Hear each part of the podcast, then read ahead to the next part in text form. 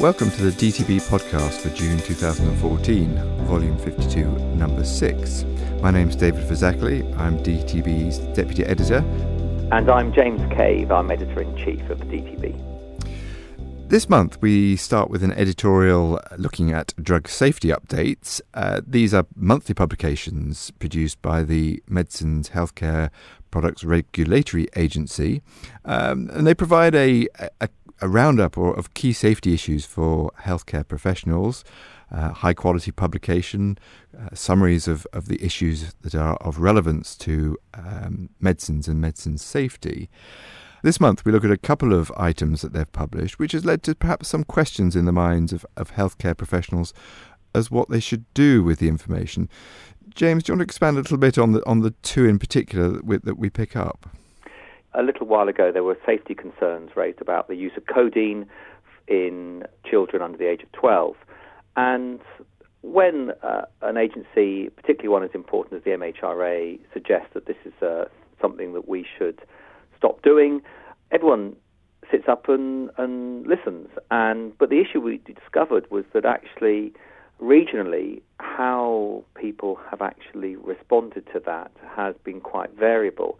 And I suppose what we were just raising is that there's one thing to raise a safety concern, but if it's not contextualized and some idea of its priority given, then the risk is that actually it, you get confusion in healthcare delivery because of that.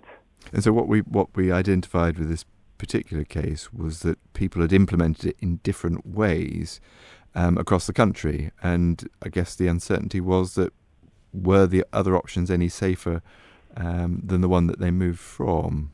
Absolutely. I mean, for example, some, some areas have switched from using codeine to tramadol, for example, whereas, whereas we're, we're not entirely sure whether the safety of tramadol in children is something that's been widely looked at, and whether it actually really is any safer is unknown. So there's something about uh, the publication of, of information which is important and crucial that healthcare professionals do something with it, but it's it's quite what they do that's the issue. And and the second example that we picked up was the advice around brand prescribing of anti-epileptics. Yes, this has been something obviously which uh, uh has been an issue for many years with bioavailability of different brands. Um, and it's particularly important with drugs that have a very narrow therapeutic index, at which the anti-epileptics are a classic point.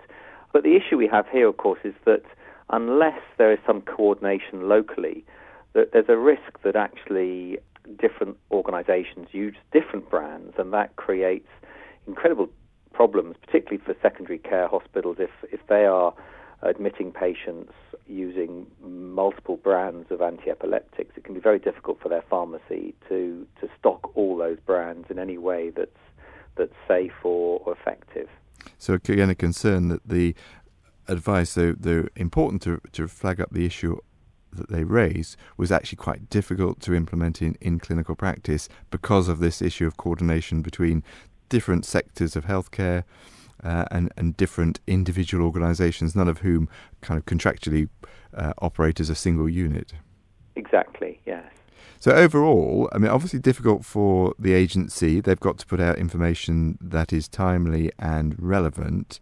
Do we have any suggestions what what should happen?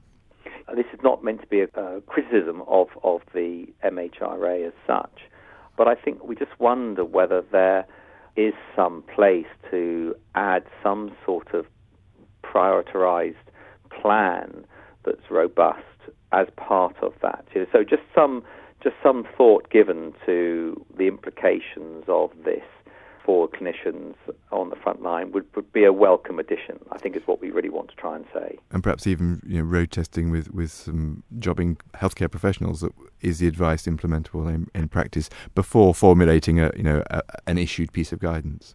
Precisely. Okay, thank you very much. The first main article this month looks at Relvar Ellipta, a new combination inhaler that's recently been launched in the UK. Uh, Relvar is a combination of fluticasone furoate and vilanterol, a new combination to this country. And the device itself, the Ellipta device, again is a, is a new product for, for the UK. And the Relvar Ellipta is, is licensed for uh, patients with COPD. Uh, the actual indication is an FEV1 less than 70% with a history of exacerbations despite other, other treatments. So we look at various aspects of its, its use, particularly its efficacy, uh, and look at several trials. And James, what did you make of the outcomes?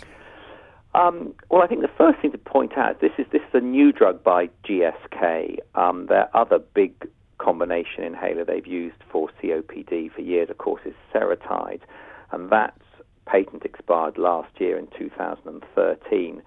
Um, so the cynics amongst you might say, "Oh, hello, here's a here's a new combination with a different steroid and a different long-acting beta agonist," um, and uh, we've got the usual um, trials looking at safety for about a year and also looking at efficacy over about 12 weeks. And one of the studies they do is they compare this new uh, combination with the old Seretide combination.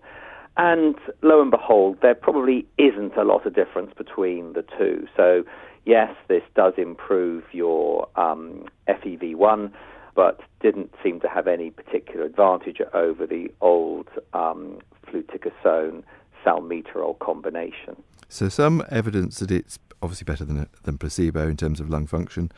Some evidence that compared with fluticasone on its own, it does something. Uh, and these are, these are just in terms of lung function. What about terms of exacerbations?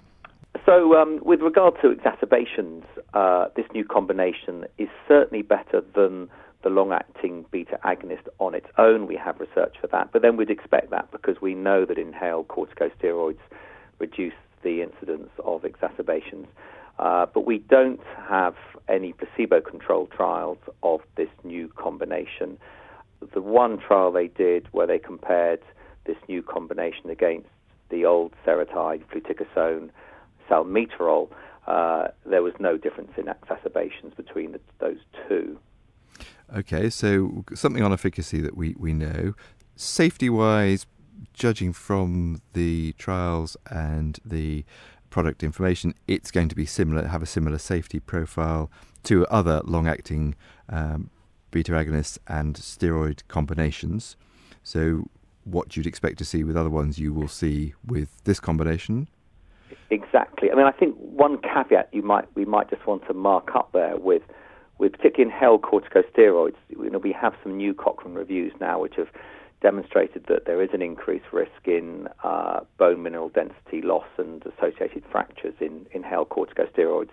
And NICE guidance does remember does suggest we don't use inhaled corticosteroids unless you have severe uh, COPD or you are still having exacerbations when the other treatments have been tried if you have moderate or mild COPD. So although this drug is licensed for moderate or severe COPD, NICE would be suggesting that uh, we only use inhaled corticosteroids in those with severe COPD. Absolutely. From a cost point of view, it's cheaper than other inhaled combinations at the moment.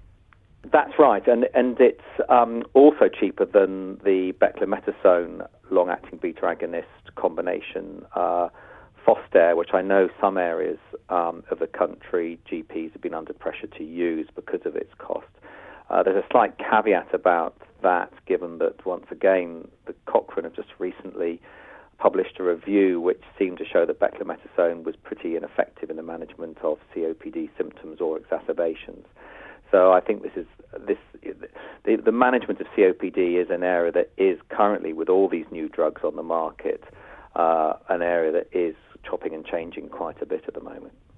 And from a patient perspective, three issues struck me. One is this is a once daily uh, product, whereas most of the other treatments we use are twice daily. So whether that has an advantage hasn't been shown, but you can argue either way. If you if you've got a drug that is only needed to be taken once a day, that potential benefit for patients.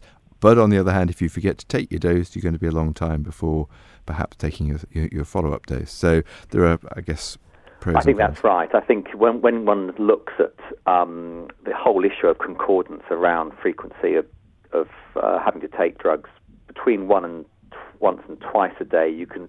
It's always difficult to know whether there's an advantage or not. Certainly, when you'd go into more frequent than twice a day, you can certainly show some advantage on less frequent dose regimes. But I think the once or twice a day regime is going to be an interesting one because I think some people actually, you know, I think if they get sort of therapeutic benefit from taking their inhaler more frequently, they may feel they're losing out with only having it once. And then the other couple of issues which are interesting are one is the name, and certainly some commentators have picked up on the fact that Relvar sounds a bit like reliever and may cause a bit of confusion, and also the colour of the inhaler, which again people have suggested might might again be confused with uh, with with reliever devices. Yes, and I, I, I don't quite understand. I, I, can only imagine that that's just uh, uh, an oversight, frankly, because um, you're not going to want people to be using this drug as a reliever drug and perhaps, perhaps increase the instance of side effects from it. So I suspect that's something which is, is right to, to note, but we'll have to see whether it really in practice becomes an issue. Okay, thank you very much. And our second main article this month looks at uh, the management of Alzheimer's disease, particularly around the prescribing of drugs. Nothing particularly new in terms of the drugs themselves, but we thought with the increasing move to prescribing or ongoing prescribing in primary care, we ought to do a, a reminder to healthcare professionals of the key issues. Issues that cropped up for you, James?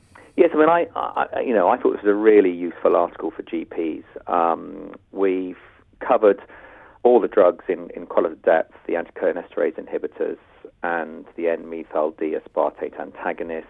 We've reminded people of where the NICE guidance fits into all of it, their modes of action. We've got some really good summaries of the evidence for their clinical efficacy in the article, reminding us, you know, of, of the fact that you know the, the efficacy is modest, to say the least.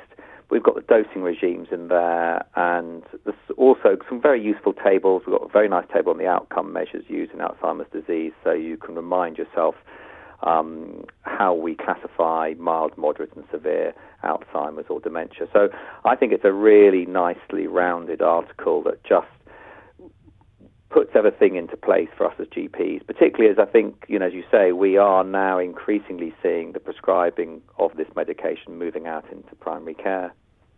And finally, a couple of items for Select. One that caught my eye was the guidance or changing guidance on the use of drugs that affect the renin angiotensin system and emerging evidence and guidance from Europe around not combining drugs from different classes. So we have ACE inhibitors uh, angiotensin 2 receptor antagonists and renin inhibitors, the, the, guidance appears to be that we shouldn't be using these drugs in combination.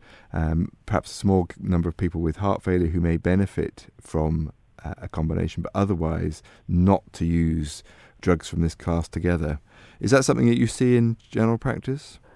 Uh, there was there was that little vogue. I think there was a couple of um, research articles published several years ago, which raised the possibility that actually the two, the, the, the combination of an ACE and an ARB together might be very effective. And uh, there was a little bit of a fashion developing of using them both together. Um, and then there were some well documented concerns raised about this, particularly around acute kidney injury.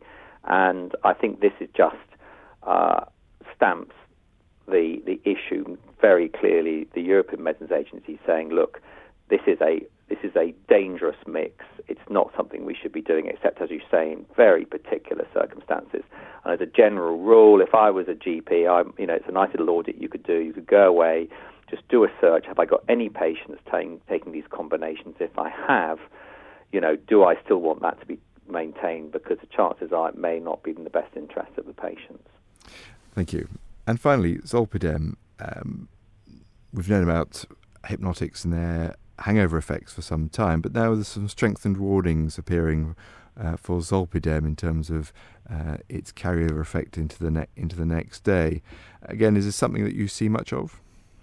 Well, I think I think this is a, a very timely reminder because I think there are a lot of GPs who uh, sort of you know we've been well warned off using temazepam and the benzodiazepines for sleeping pills, and we've always looked upon these Z drugs as perhaps being you know a sort of a milder or less um, addictive option. And I think this is a very timely reminder that actually there's no such thing as a safe drug, and these uh, particular drugs do seem to have this difficult hangover effect because actually the issue seems to be that they don't make you feel hungover, but you're, you will have impaired judgment the following day as a result of having taken them, even at doses which in the past we would have thought are not particularly high.